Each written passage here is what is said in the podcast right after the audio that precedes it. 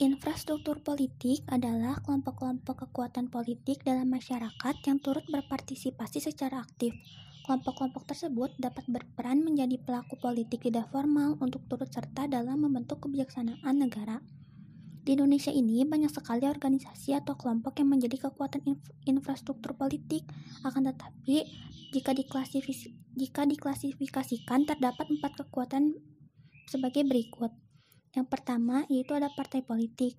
Partai politik adalah organisasi manusia di mana di dalamnya terdapat pembagian tugas dan petugas untuk mencapai suatu tujuan, mempunyai ideologi, mempunyai program politik sebagai rencana pelaksanaan atau cara mencapai tujuan secara lebih pragmatis, serta mempunyai ciri berupa keinginan untuk berkuasa.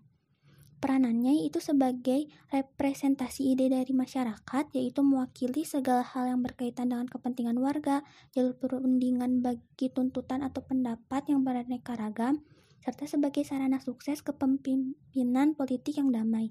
Sedangkan contoh peranannya yaitu ada duduk ada duduknya wakil rakyat di DPR yang sebagian adalah orang-orang yang berasal dari partai politik dan kampanye anggota partai politik menjelang pemilu untuk menyampaikan sosialisasi program politik agar masyarakat tidak buta terhadap program yang ingin dibuat oleh pemerintah dan menjalankan pemerintahnya. Yang kedua yaitu ada kelompok kepentingan. Kelompok kepentingan adalah anggota masyarakat yang secara sukarela memberikan ekspresi mengenai segala aspirasi, keinginan, dan pendapatnya terhadap sistem pemerintah untuk kepentingan masyarakat ataupun kelompok tertentu. Peranannya itu memperjuangkan kepentingan-kepentingan tertentu dari masyarakat atau golongan. Contoh peranannya itu yang pertama ada NU dan Muhammadiyah yang berperan memperjuangkan dakwah Islam. Yang kedua ada IDEA memperjuangkan kebijakan mengenai kesehatan rakyat Indonesia. Yang ketiga itu ada PGRI yang memperjuangkan nasib guru dan juga sebagai wadah konsolidasi antar guru. Dan yang terakhir ada aksi demo masyarakat yang menuntut penurunan harga BBM atau biaya pendidikan. Yang ketiga yaitu ada kelompok penekan. Kelompok penekan adalah sekelompok manusia yang tergabung menjadi anggota suatu lembaga kemasyarakatan dengan aktivitas yang tampak dari luar sebagai golongan yang sering mempunyai kemauan untuk memaksakan kendaknya pada pihak penguasa. Peranannya yaitu melontarkan kritikan-kritikan untuk para pelaku politik lain dengan tujuan membuat perpolitikan maju.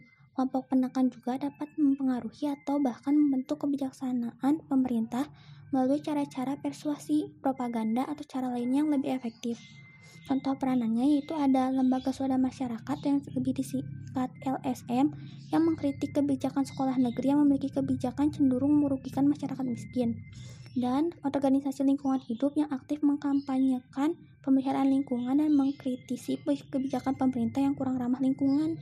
Dan yang terakhir, itu ada media komunikasi politik. Media komunikasi politik adalah salah satu instrumen politik yang berfungsi menyampaikan informasi mengenai politik baik dari pemerintah kepada masyarakat maupun sebaliknya yaitu dari pemerintah dari masyarakat ke pemerintah.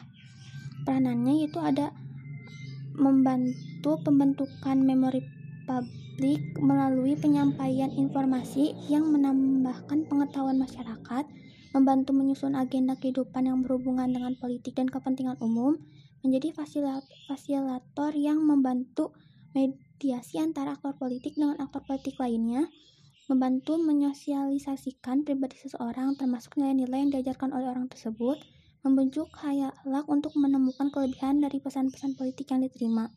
Dan contoh peranannya itu ada yang pertama, media elektronik yang menyebarluaskan keunggulan uh, suatu suatu tokoh sebagai calon dari sesuatu yang kedua itu ada koran yang mengkritisi kebijakan pemerintah yang mengizinkan pembangunan reklamasi padahal izinnya itu belum terbit.